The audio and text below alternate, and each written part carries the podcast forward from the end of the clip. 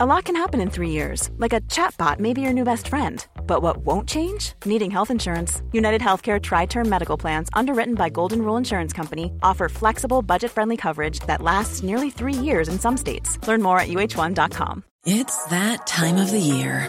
Your vacation is coming up. You can already hear the beach waves, feel the warm breeze, relax, and think about work. You really, really want it all to work out while you're away. Monday.com gives you and the team that peace of mind. When all work is on one platform and everyone's in sync, things just flow wherever you are. Tap the banner to go to Monday.com.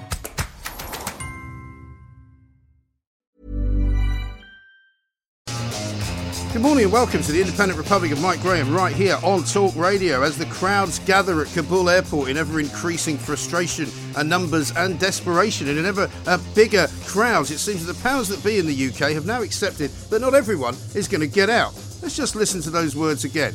These are words from government spokespeople. Not everyone is going to get out. Now, what does that actually mean? Does that mean that not everyone is going to get out alive? Does that mean that quite a lot of people are going to be killed? Does that mean the government has accepted that there are people who fought uh, with us in that region very loyally, with great pride? We're just going to leave them to be butchered by the Taliban. Really? In what can only be described as the biggest military blunder in a decade, the fallout from the US decision to withdraw all troops from Afghanistan continues to terrify and abandon those very people that helped us keep the peace for so long. It now turns out that the heads of the government departments most involved in sorting out the current international emergency here in the UK, that's the permanent secretaries at the Home Office, the Foreign Office, and the Ministry of Defence, are all on holiday. That, in addition to the revelation that Foreign Secretary Dominic Raab couldn't be bothered making a phone call because he was on holiday in Crete, surely illustrates the problem at the heart of the Boris Johnson administration. They simply don't think anything is as important as their own holidays. Please don't tell me that that is a big deal. Please don't tell me uh, that it doesn't matter. Please don't tell me that people are entitled to take their holidays. This is an international emergency. They should not be on them. It's as simple as that. We'll be checking in with Reform UK Chairman Richard Tice this morning to get his take on the extraordinary dereliction of duty currently on display and whether Dominic Raab actually survives. I'm not sure that he will. SDP leader William Clouston is here as well with some advice for the Americans and the rest of the world in dealing with Afghanistan post the latest Taliban takeover. And coming up, we'll be revealing how the woke world has now hit Shakespeare. Commentator Emma Webb will be telling us why the Globe Theatre in London has seen fit to post a number for the Samaritans during the performance of Romeo and Juliet, just in case the upsetting themes might trigger them. What you mean, like love, betrayal, suicide, that kind of thing? Get the Samaritans. I can't stand it. You don't have to go and watch Romeo and Juliet, you complete collection of numpties, for heaven's sake. Also, why have they changed the lyrics to It's Raining Men? Apparently, that's upset a few people as well. I mean, unbelievable, isn't it? 0344 499 1000. We'll be continuing our crusade to reopen GP surgeries as well after the news today that the average salary for family doctors has topped £100,000 for the first time. As ever, we need to hear your stories of NHS failing you and your family. We have got to fix this problem. Finally, Scotland's top nightclub owner Donald McLeod is here with the latest from north of the border. And Talk Radio's very own weekend presenter uh, Claudia Liza joins us. She's going to be telling us why some celebrities aren't washing themselves anymore. 0344 499 1000. You're listening to me, Mike Graham, on the fastest growing radio station on the planet. It is, of course, Talk Radio. The Independent Republic of Mike Graham on Talk Radio. I'm delighted to say, time to say a very good morning to Mr. Richard Tice. Welcome back, Richard. Uh, good morning, thank you. Great to be here. Yeah, but yet man, again, well- I mean, it's still overcast. What's going I on with know. this English summer? Well, I mean, August has been an absolute washout, hasn't it? But can I just say congratulations on your uh, inaugural show last Sunday? Thank you very much. no, I enjoyed it. Yeah, another it one great. coming. Another one coming. Another up one this Sunday. coming this Sunday, So yeah. they must have quite liked it here as well. Then. Well, I They've haven't been you back. haven't been fired yet. Listen, it can happen at any time, as I know terribly well. Uh, well, Dominic Raab is, I think, watching over his shoulder at the moment because he is looking a little bit, I would say, on, on what they say in Scotland, a sugary peg. yeah, it's interesting. I mean, I think you've got a, a more bearish view than I have on this one, Yeah. Mike. Uh, clearly, the first thing is that uh, there are people in the Foreign Office who clearly uh, don't like Mr. Raab and Yeah. have briefed massively against him. But my take on it is the reality is one phone call in the middle of a massive crisis when you know large numbers of the Afghani government were disappearing out the side door, either with or without. Well, Ashraf uh, Ghani's jumped to the UAE. Yeah, and there's sort of suggestions that some of them are taking cash. Look, who, who knows? I mean, but but I just don't think that a, a single phone call would have made any difference. It was obviously utter chaos. Yeah. utter panic, and you can understand utter fear. Mm. Uh, you know, literally sort of pervading through the whole of the Afghan government, and I, I just think that. uh, The reality is, Raab's phone call, if it had been made, I don't think it would have made No. any difference. And let's remember, this Prime Minister does not fire people. No. That, that's the bottom Well, that's line. that's what's interesting to me because, as you say, there's clearly they're clearly out to get Dominic Raab, and I don't I see why they shouldn't be out to get him because he hasn't been a brilliant foreign secretary. I mean, he's made blunder after blunder. He's he's misnamed um, that that island. I think it was Reunion Island Yeah, in uh, yeah. France. I think it was somehow connected to the mainland. It sounds a bit France. familiar to the previous Foreign Secretary who was. Uh, Boris Johnson. Boris Johnson. That's right. And the I think the problem for for all of this is you're absolutely right. It's not about a phone call because, as I said to Julie, for all we know, the Foreign Secretary of Afghanistan might have been asking Dominic, you know, where he should buy his next Yeah. house in, It- in Mayfair. You know, do you think I should go close to Park Lane or is it just a bit, uh, you know, a bit dredgy now? But the point is that it's the, it's the overall. Um, problem, and it looks to me as though there's a great deal of complacency, a great deal of just The- very casual attitudes to something which is a massive problem. Th- but this has been going on for years. Mm. This complacency, because I was checking back, you know, this this issue of uh, relocating, you know, Afghanis who've worked with and helped in in times of great danger, whether it's interpreters, teachers, other assistants, Afghan- Afghanistan. I mean, back in 2018, MPs like Johnny Mercer, you know, were urging the government to accelerate the relocation program. There was a heavily critical report in September 18 by one of the House of Commons select committees uh, against the uh, against the government for not relocating. So this has been going on and on, literally year in, year out. Newspapers have been running campaigns. This complacency, this this slow, lumbering bureaucracy that we have in our government, um, has I think you know led to this crisis. The fact that you know suddenly everyone gets very surprised, and we've still got hundreds, if not thousands, of people. Uh, desperately in pure panic and fear, trying to get to Hmm. and Kabul literally in fear for their lives. I mean, Fear this is not lives. this is not some kind of random, you know, blockade by French fishermen, or, or, or you know, some kind of you know difficulty with getting HGV drivers to work. This is about life and death. It is and absolutely- these are people that we owe, and we're already seeing the government accepting almost. Well, some people might not make it. And and you know you contrast this with the statements from not only our prime minister but from the U.S. president in early July. You know when they were saying that uh, the Afghan government was well placed and they were you know that, that essentially it was the right time uh, to leave. Uh, I just think there's there's just a long-standing uh, history of complacency, and, and this whole thing was so avoidable, and yet the crisis was actually so predictable. Given the original decision by President Trump, which Biden could easily have overturned. Of course he could. Let's remember he over, he's overturned lots of other decisions by President Trump. Um, I, I, think when you look back at Biden's foreign policy record, it's utterly woeful. he's is. clearly a complete isolationist, and you know I think it does lead to major, major strategic Mm. questions about uh, the the trust that anybody. NATO allies and frankly anybody else can have in the US's Well, role as the, the global policeman. I mean, knowing what, what we know now, which presumably all governments knew then, i.e., Biden's government knew it and our government knew it, it turns out that Afghanistan is very, very uh, rich in, in minerals. It's Yes. very rich, particularly uh, in lithium. That's right. The kind of minerals that are used for, you know, the electric um, car Electric batteries. cars, yes, yeah, which, which And we've basically handed the Taliban billions and billions of pounds of revenue. I mean, look, that, that lithium mean, obviously, really? well, that, that belongs to Afghanistan, of course, but you know who's going to be in there. Uh, Yeah, sure as night follows day, you know, they're already establishing uh, relations with the regime, and it's China, Yeah. because China is, is pursuing a massive global grab, footprint Yeah. grab, or wherever it can see any form of useful um, minerals, earth metals, uh, all over the world, whether it's Africa, they'll be there in Mm. Afghanistan. Uh, and I think it's strategically, I think it's really, really Well, it, serious. what it does as well is it puts China basically on the property which in that, which which um, annexes um, Iran, Yep. annexes Pakistan, and part of the north north of India. And so basically, you've got China just actually geographically spreading, not just militarily and not just um, The- in terms of commerce.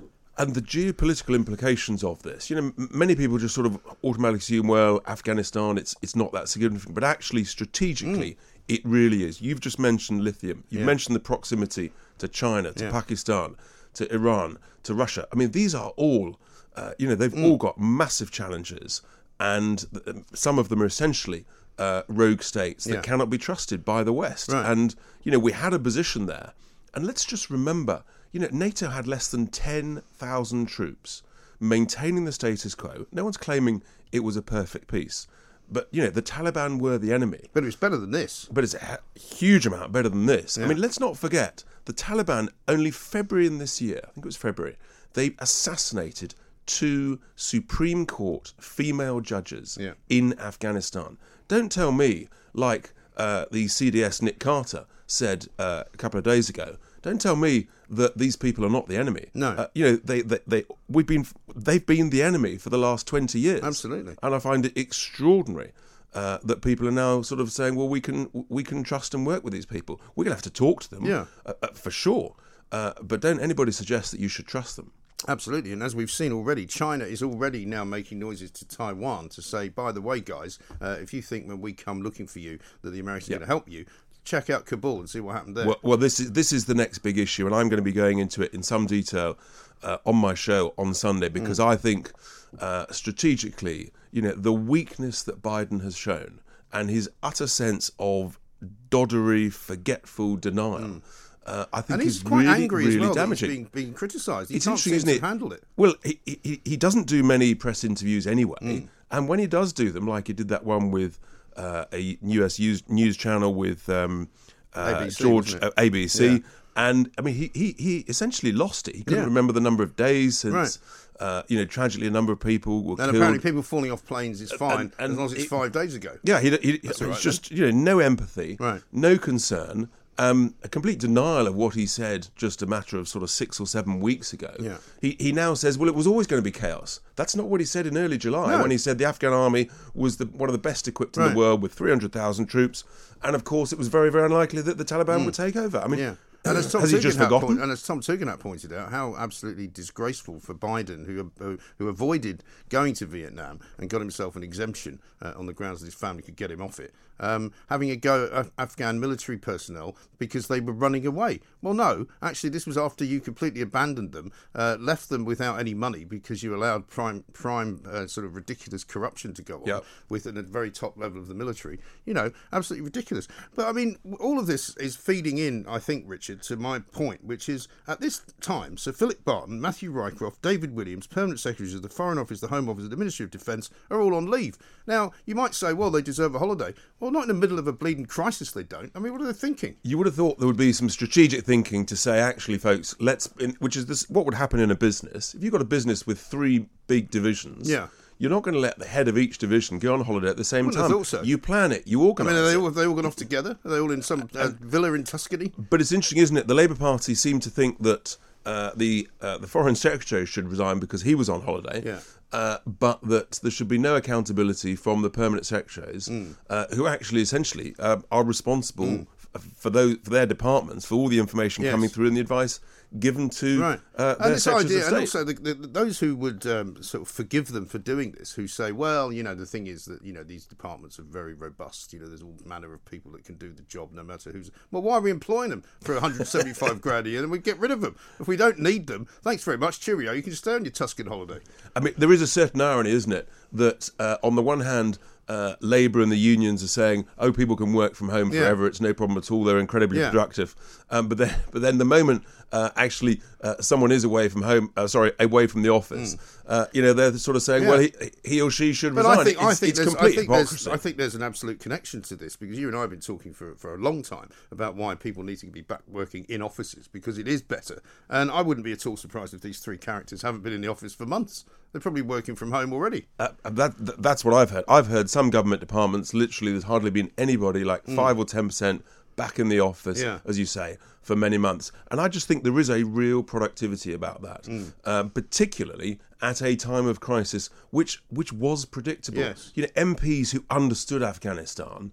Uh, you know the military vets, the Tugendhats, the Tobias Elwoods, the Johnny Mercers of this world. Mm. You know they've been saying for weeks, you know that the, the, this was a looming Yeah. crisis. And there's plenty of them. There's plenty of expertise in the House of Commons on this, and they made great speeches, all of them on Wednesday, and, and, and you know it makes you feel proud to, to and, and even have that as part of the even democracy. even of this country. Theresa May, who's clearly a far better former prime minister than she was prime minister. Yes. Well, uh, as is Iain Duncan Smith. Uh, indeed. Um, just imagine where we'd be if he was back leader of the Tory party. Uh, I think that uh, her speech actually was very powerful when she questioned uh, the quality of the intelligence, the quality of the knowledge, the quality of the understanding of what was really going on on the ground. And I think what she was really saying is it can't have been that bad. The intelligence that they must have known what was going on, but for whatever reason, there was a complacency in the decision making at the upper echelons of government. And I, often think that's wonder, the reality. I mean, you've worked at, at, the top of businesses, and, uh, as, as have I. Um, and you, you, you know, you kind of you envisage what might happen if you do something. Surely, I mean, surely somebody in a meeting. I would say to imagine the meeting you were in where somebody did not ask the question. Well, what happens if we get some kind of crisis at Kabul airport? Yeah, I Because mean, people are rushing to get Look, out. the reality is, um, if if you're at the head uh, of a big business or a big organisation, you can smell a crisis when it's coming. It it is looming. Uh, there's just a, a growing sense of tension. You know, and, and the Foreign Office they would know. Ambassadors all around the region, people would have known. There would have been alarm bells ringing for weeks and weeks, and so something definitely went very badly wrong uh, with that decision making, with the sense of understanding of what's going on, and also with the contingency planning. Because in business, you know, if you you've got a plan A, but you'll always have a plan C and D. Sure. And you know there should have been. It doesn't seem that there was any real plans B, C, or D uh, in the event that actually uh, the last events spiraled out of stop control. Here, stop here for a moment, but the last time I'll, I'll- we'll pick up on it when we come back. But the last time you were here last Friday, we were both saying, "Where's Boris?" Yes. you know there, were, there was no sign of him. He'd been putting out tweets about stuff, but he hadn't actually been making any sort of formal statement. There's been a vacuum at the top, I think, for quite a long time. and and I think you know that's what leadership is Mm. all about. And if the boss isn't on it, and if the boss isn't around, Yeah. uh, giving direction, giving a sense of urgency, then that permeates through any organisation. Yeah, uh, it was only a week ago that we were saying, you know, where's Boris Johnson? Why hasn't he spoken up? And I just said to you, it feels like about uh, two or three months ago. It's, it's unbelievable. I mean, it really, news is moving very fast at the moment. it, it is fast and it is scary, and uh, the the global implications of what's happening. It's you know how just events over the space of a week could have could reverberate around literally for decades to come.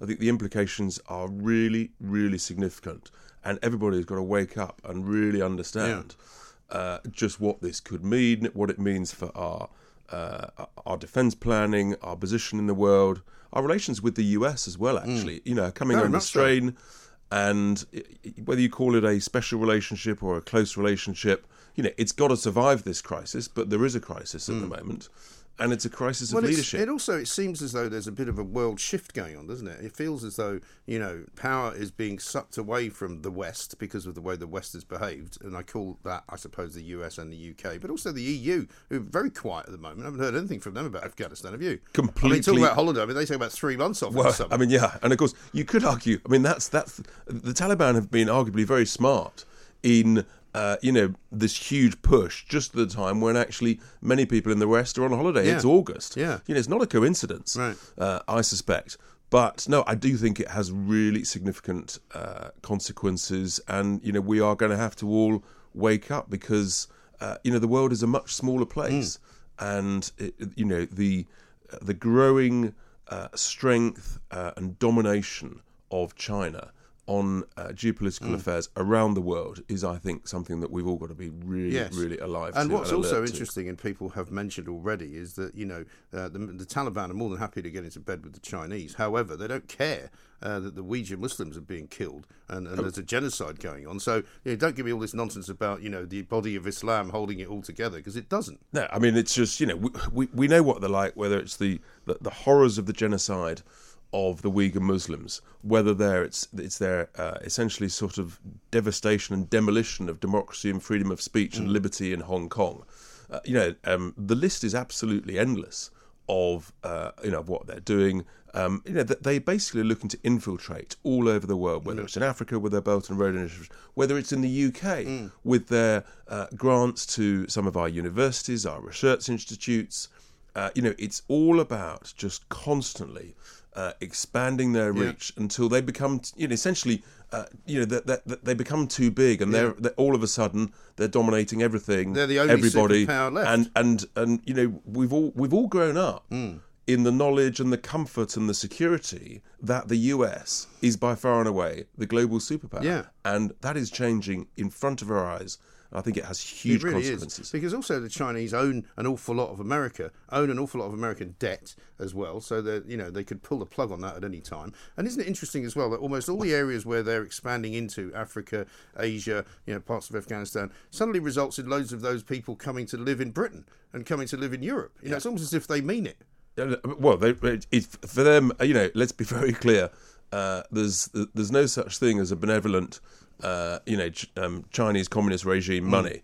Uh, they're doing it for a purpose. They're investing all over with it, the world with a very, very clear-eyed, long-term uh, ambition, and we've got to be really alert to it, and we've got to respond to it. Yeah, it makes you wonder whether all these wokists who came that uh, wasn't it terrible when we were uh, so imperialist and going out there and, and running the British Empire. Well, I tell you what, we were in a lot better shape in those days than we are now. Well, uh, uh, you know, I Waiting mean, for the other shoe to drop. But the implications, uh, you know, for our children and grandchildren, if we get this wrong over the next few weeks and months, are really, really significant. Absolutely. Final question for you, Richard, and just in case you didn't hear, Richard will be back on Sunday uh, with an awful lot more on, on this whole Chinese situation and, and, and the, glo- the global struggles. Um, average wage for family doctors now rises above 100000 a year. This still at the time when so many of them are not actually bothering to go to the GP surgery at all. It was extraordinary. Well, There's two. I mean, a, a- a the quantum, b the gender uh, difference between, uh,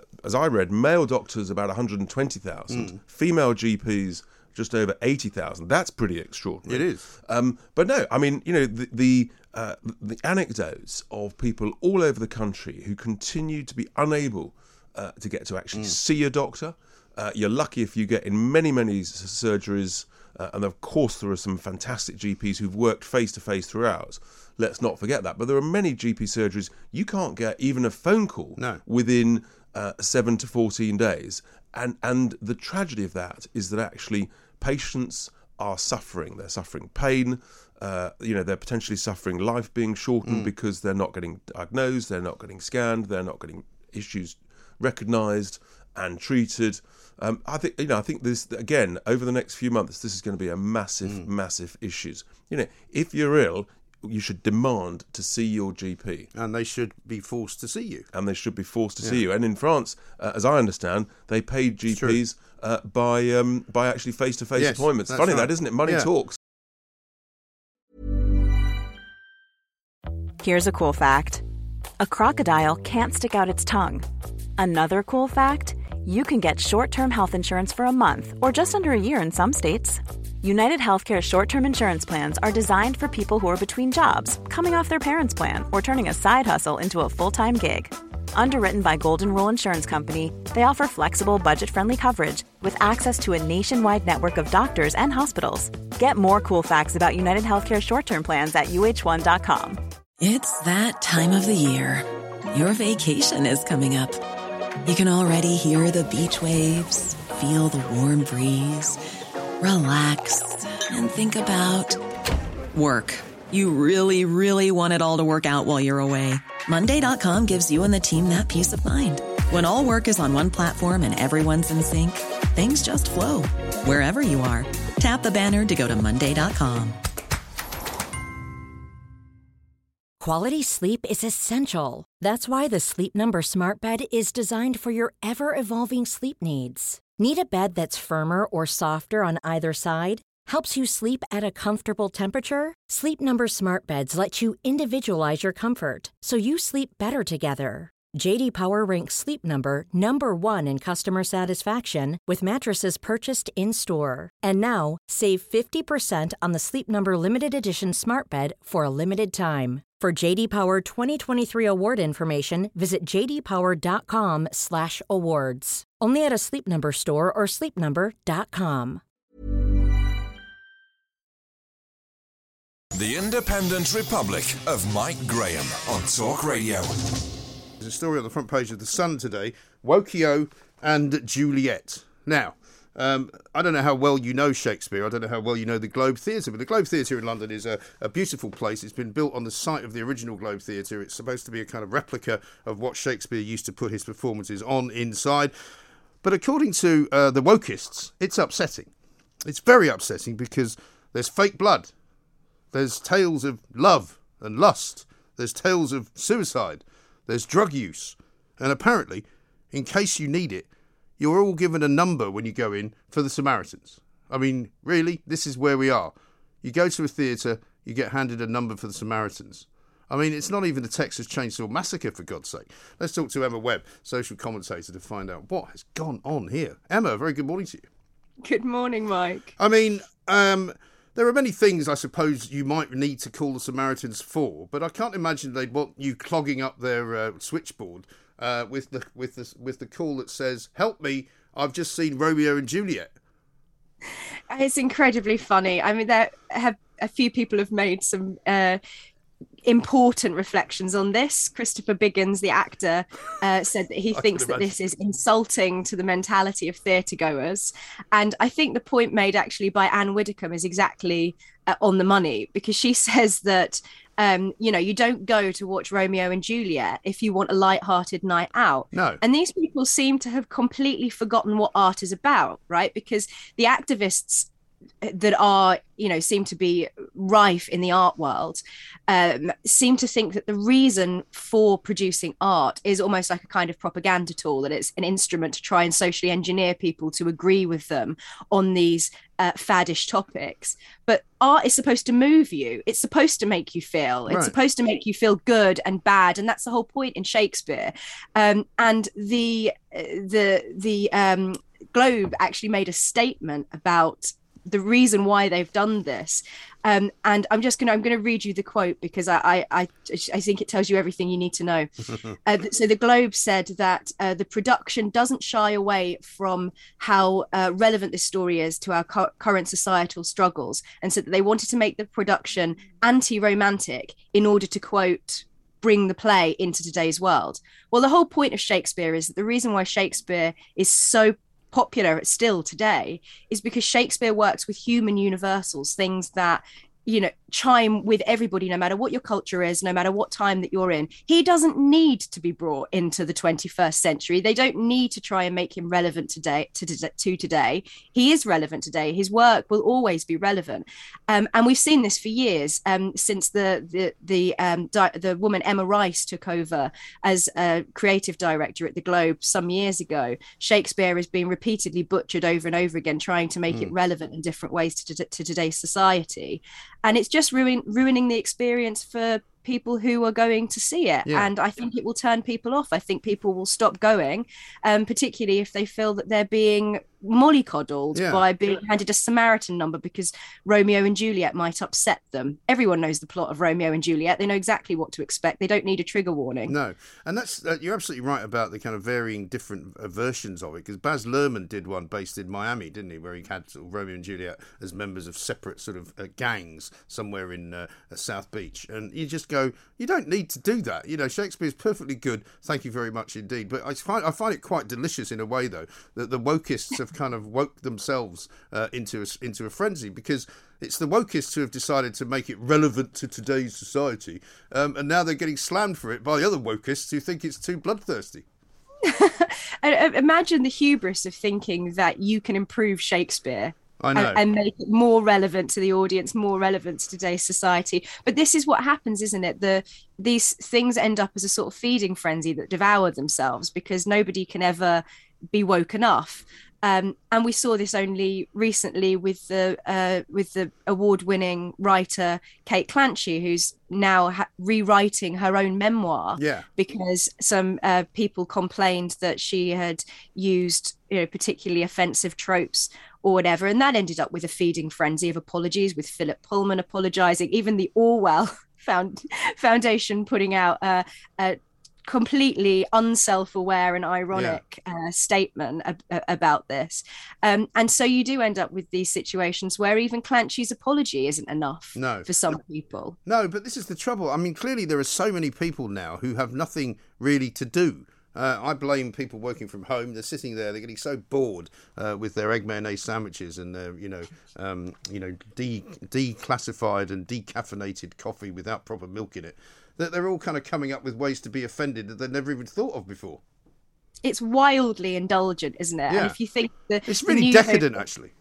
It is absolutely, and you look at the news over the last couple of days and the things that are going on in Afghanistan. Uh, footage coming out of people being executed, shot in the head in the streets, and these people are sitting in their armchairs thinking about how they can, you know, m- make people less frightened by Shakespeare. It's just mad, and No. it's so oversensitive, and you just think that you know how can people who like on a serious level because i do think this is this is actually very funny and in some ways I actually sometimes like going to see productions like this or art like this because if you try to imagine that it's satire it's actually quite funny it's only mm. when you remember that they're doing it seriously that it becomes a bit worrying but if you think that these people are, are really trying to um, encourage a society that is so hypersensitive and so lacking in emotional resilience Yeah. that you just think, what sort of society will we become? How can a society survive like this if everybody is so sensitive that even even Shakespeare might emotionally disturb them so much that they need to go and talk to the Samaritans? Yes. it's mad. I mean, I can't wait really for the um, uh, the production at the festival hall uh, of the reenactment of the Taliban taking Kabul uh, through the medium of dance. I mean, you know, why can't we have that? Well, I can, I'm imagining some kind of production called like queering the Taliban. Yes, something. something like that. You know, which they couldn't actually of do course, in Afghanistan for fear of being assassinated. and I'm sure it would be it would be cancelled in the end for being offensive and cultu- culturally insensitive. Yes, it's funny how Um, how Shakespeare's offensive, but the Taliban isn't. You know, the feminist movement in, in this country has been woefully quiet uh, on the subjugation of women that is currently going on, not very far away from us. it's very strange that we you know have a, a whole cabal of people who pick up on these little triggers in in shakespeare in chaucer in all sorts of literature. We've also seen recently the musical carousel be having its ending rewritten to uh, remove remove the theme of redemption essentially which seems quite appropriate given that um, this is a movement that doesn't people can sin but have original sin but can't be redeemed. Um, and you know you you think you, all these people are, are sort of picking apart these pieces of literature pieces of art but in reality there are so many aspects of our culture that are gruesome are awful including things like the sexualization of children the the sorts of um, media that people consume is quite awful in many ways. Um, but those aren't the things that are being picked apart. Those aren't the things that people are concerned about. We saw this also with Cherie Blair complain, complaining about not being allowed to to become a member of the Garrick Club um, whilst seemingly not saying anything about the fate of women in afghanistan so Uh. it, everything seems to be completely warped and topsy-turvy and out of perspective It really does. And just to, to put the icing on the cake for you, Emma, let's talk about the changed words of It's Raining Men. You know, not one of my favourite songs, I have to say. I don't play it an awful lot. Uh, but It's Raining Them, apparently, is what it's now going to be called.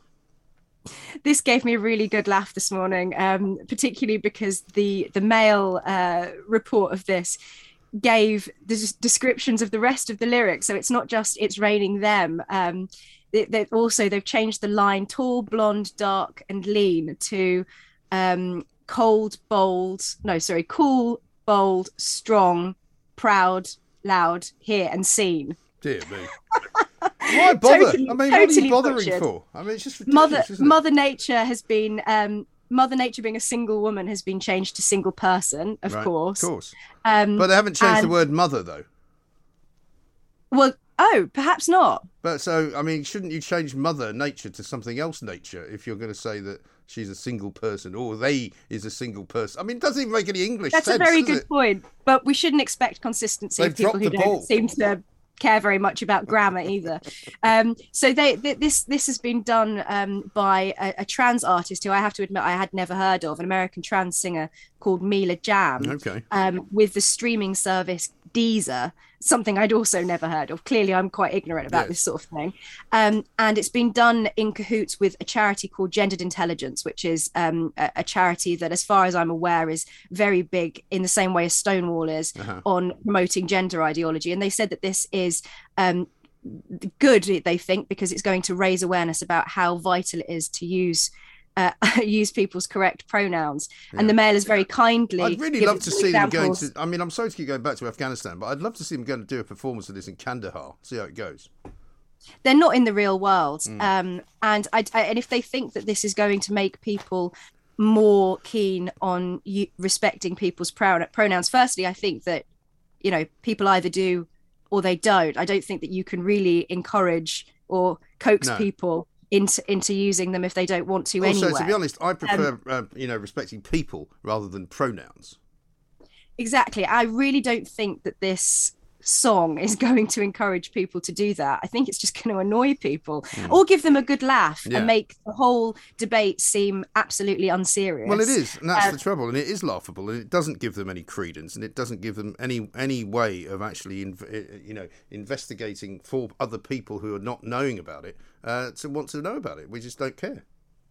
yeah it just it seem it just makes it seem sort of glib and faddish Hmm. um and i you know i'm i'm not convinced that of of the trans people that i know or trans people that i've met i'm just i'm not entirely sure that this is something that even they would see as being you know good for them in any way. It seems to be um, an opportunity possibly as we've seen with many other corporates. I wonder in a cynical way whether this is Deezer just trying to um, jump on the sort of PR bandwagon of doing something that is seen to be um, so socially progressive and part of the so- sort of social activist movement, Yeah. as we've seen with Ben and Jerry's and other companies as well. But the Mail, the Mail, very kindly have given us some examples of some other songs if they were to be woked, including "Woke Me Up Before You Go Go" and "Let It Snowflake." I like it. Well, we maybe come up with a few more of those before the end of the show. Emma, great to see you. Thank you very much indeed. The Independent Republic of Mike Graham on Talk Radio. We're going to talk now to Dr. Tony Hinton, a retired surgeon, about just exactly what has gone wrong um, with GPs and when somebody is going to fix it. Dr. Tony, very good afternoon to you. Good afternoon, Mike. Thanks very much. Um, it's not just general practice, really. There's a large problem with waiting lists in general. There's a million people at the moment waiting on what's called the urgent waiting list. right. So those are patients waiting for brain surgery, heart surgery. Um, there's the next list, which is what's called the routine surgical waiting list. Well, it may be routine for NHS managers, but none of those things are routine for the patients. They're things like hip replacements, Yeah. patients that can't walk because they're in pain. And then there is a further, probably another 4 million patients uh, waiting to see a consultant. And then we finally get to the GP waiting list because trying to get an appointment with a GP face to face is very difficult for patients. Probably only half of the patients I see have had a face to face consultation with their GP. Yes. The other half just had a phone conversation or a video conversation. Now, some of that is because of rules and regulations brought in by the government. In my own clinic, for instance, my own surgical clinic, at one point, that clinic had 25 spaces in the waiting room. As soon as COVID struck, well, first of all, it was closed for a month. And then there were five seats in the waiting room, with no one allowed in the, the, the hospital with the patient. And GPs' surgeries have been exactly the same. There's been a restriction in their, their throughput, and it's been very slow to get rid of those regulations. I thought the 19th of July or the 16th of August, all these regulations were supposed to go, but they've still not completely gone in healthcare. My own GP has been seconded to give vaccinations. Mm. So, of course, all the time he's doing vaccinations, he's not available to see patients. Right. And years now, there's been a problem with GPs retiring early. The NHS is very, very bad at retaining their highly paid staff. And they need to do better on that. There's no point putting more and more people through medical school if you don't keep the staff that you've spent hundreds of thousands of pounds to train. Yes. And whenever I talk to people from the BMA and other kind of uh, professional bodies within uh, the NHS, they always say, well, the thing is, we've had a problem for a long time with recruitment. We've had a problem with a long time for people um, getting stressed out and leaving the profession. To which I always say, well, fine. We've all got problems that are ongoing. If you're in a business where you need to fix the situation because you can't recruit people, then surely you fix whatever that situation is, don't you? Yeah, but the NHS don't do that. No. Uh, the NHS, the, the NHS is vastly overmanaged. Um, 15 years ago, GPs pretty much managed their own practices. And most patients, I think, were happy with the service that they got. Mm. A lot of patients had what they called their own family doctor. These days, if you do manage to get an appointment to see a GP face to face, it may well be somebody you've never met before Yeah. because it may not even be a regular GP at that surgery. It's a locum because they can't get the permanent staff to do the jobs. Not particularly because of pay, I would suggest. It's more because of the other issues surrounding the job and interference, top down interference from hmm. NHS management instead Yes. of people being allowed to get on with their clinical job, which is what they went into being a doctor to do. Yes, I'm sure that's right because, like many of the businesses that are run in the public sector, they're not run very efficiently. They're run by people who have never actually done the job at the sharp end, and they're just simply administrators. I mean, I've got this from John. I've got so many tweets and things that I'll read out to you over time. John says this this sign outside of his GP surgery. If you are feeling unwell today, please contact your surgery to cancel your appointment. I mean, sorry, this is a doctor's surgery where people who are unwell are going to get better. And they're being told if you are unwell, don't come in. Abs- no, it, it's completely ridiculous. Even the chief medical officer has said on many occasions we have to start living with COVID Yes. as though it is the flu. But that is not happening. Doctors and medical staff have always been at risk by seeing patients. Right. It's part of the job and it's an accepted part of the job. When you think the vast majority of GPs and nurses in general practice and reception staff will now all be vaccinated and will be as immune as they will ever be. If the vaccines work, well, that's fantastic. And it mm. looks like for death and for serious illness, they do. But even if they don't, we still have to get on and get back to normal life. Yes. There are more medical conditions than COVID. Right. And as far as actual individual doctors are concerned, you know, yes, some people say, look, I'm quite happy with a, um, a telephone call or I'm quite happy with a video appointment all of that. But you should be able to, if you need one or if you feel like you need one, uh, you should be able to get an appointment to see somebody sooner rather than later. Here's another one. Uh, here's one for, it's from Robert. He says, Hi, Mike. Eventually got an e consult with a doctor. He told me what he thought it was looking at photos and said I should get blood tests done. I tried for ages to get them through uh, my surgery and they couldn't book me in for another three weeks. Yeah, well, no, it's ridiculous. I see all of my patients face to face. Um, There are obviously some patients where they perhaps just want a repeat prescription or they need a letter of some sort from the GP where the patient's quite happy not to see the GP. Yes. But I think, particularly in general practice, when you're perhaps um, seeing a patient that might have mental health issues, it might be someone that's been uh, maybe abused at home, they won't come along with that. They'll come along with maybe tummy ache or headaches. It may be just a casual remark or something that the GP fi- picks up in a facial expression Yeah. or the way the dressed, and all those things are missed on a phone consultation and even a video consultation.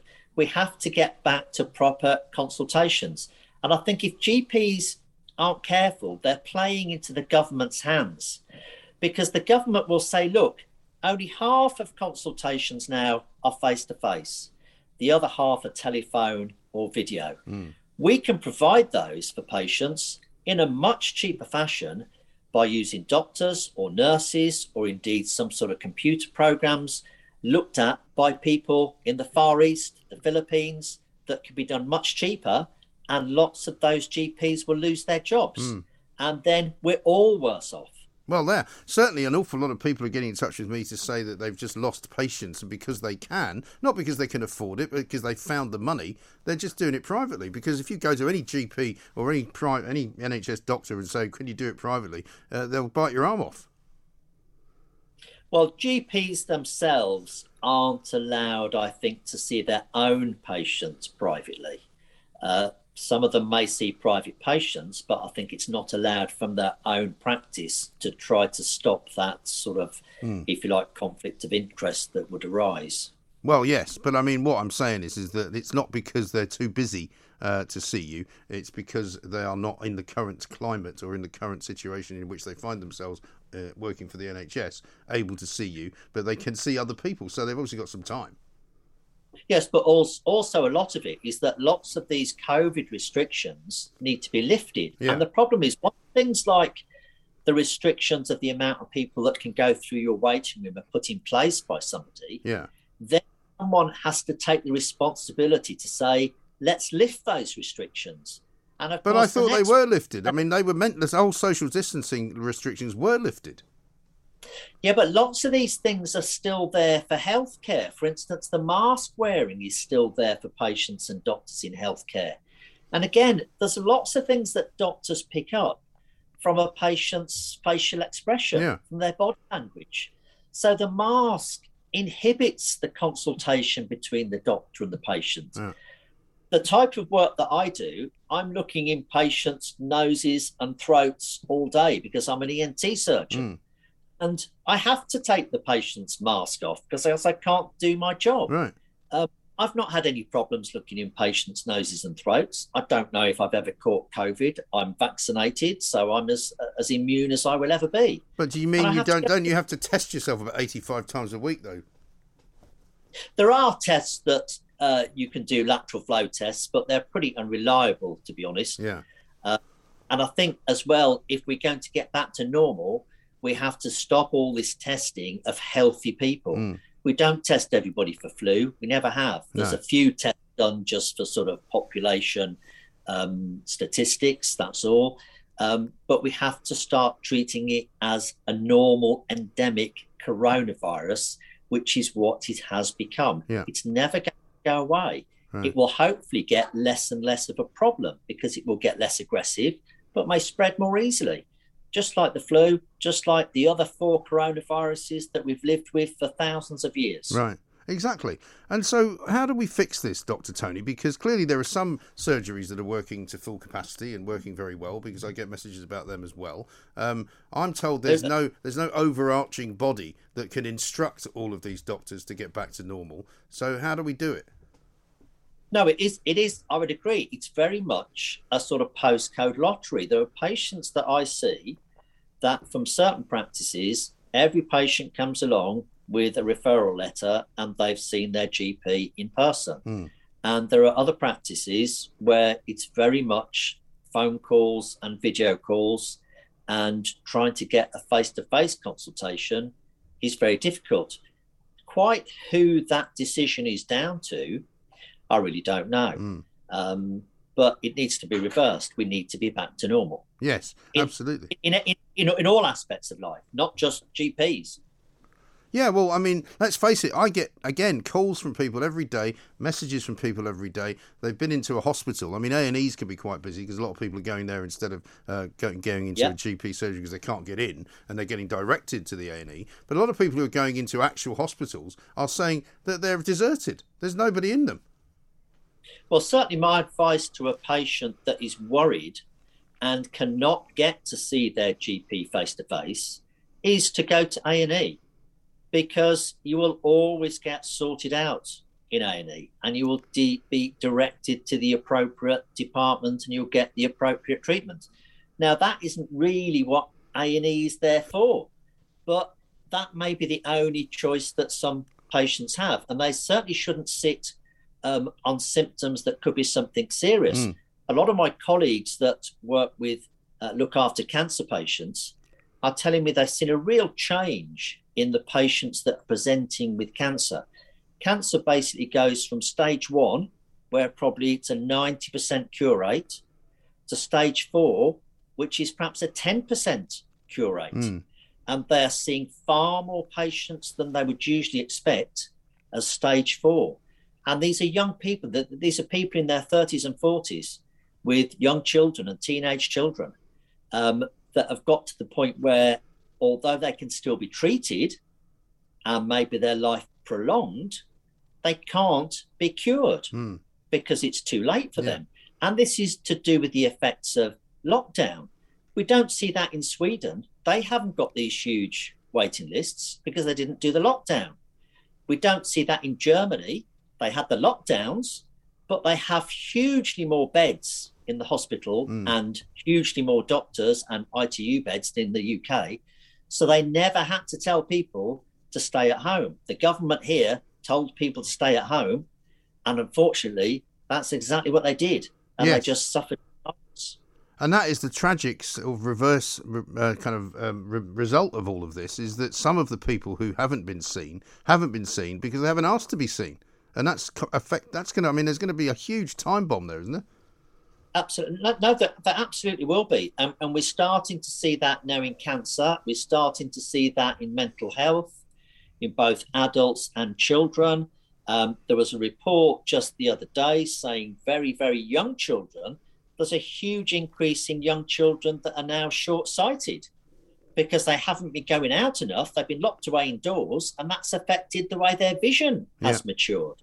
There are going to be horrendous problems with this, and there's never been any proper um, recolle- um, looking into by the government of the harms of lockdown versus any possible benefits. No. And in my opinion, the harms are going to vastly outnumber the benefits, and the deaths from lockdown will, I think, outweigh the deaths from COVID. Talk radio across the UK, online, on DAB, and on your smart speaker. The Independent Republic of Mike Graham on Talk Radio. If you enjoyed that, be sure to catch the whole show 10 to 1 Monday to Friday on Talk Radio via DAB, online, or via the Talk Radio app. And if you have an opinion on the stories we cover, we'd love to hear from you. Call us on 0344 499 1000 or tweet at Talk Radio during the show to have your say. Mid morning with Mike Graham. Talk Radio. Hey, it's Danny Pellegrino from Everything Iconic. Ready to upgrade your style game without blowing your budget? Check out Quince. They've got all the good stuff shirts and polos, activewear, and fine leather goods, all at 50 to 80% less than other high end brands. And the best part? They're all about safe, ethical, and responsible manufacturing. Get that luxury vibe without the luxury price tag. Hit up quince.com slash upgrade for free shipping and 365 day returns on your next order. That's quince.com slash upgrade. Hi, I'm Daniel, founder of Pretty Litter. Cats and cat owners deserve better than any old fashioned litter. That's why I teamed up with scientists and veterinarians to create Pretty Litter. Its innovative crystal formula has superior odor control and weighs up to 80% less than clay litter.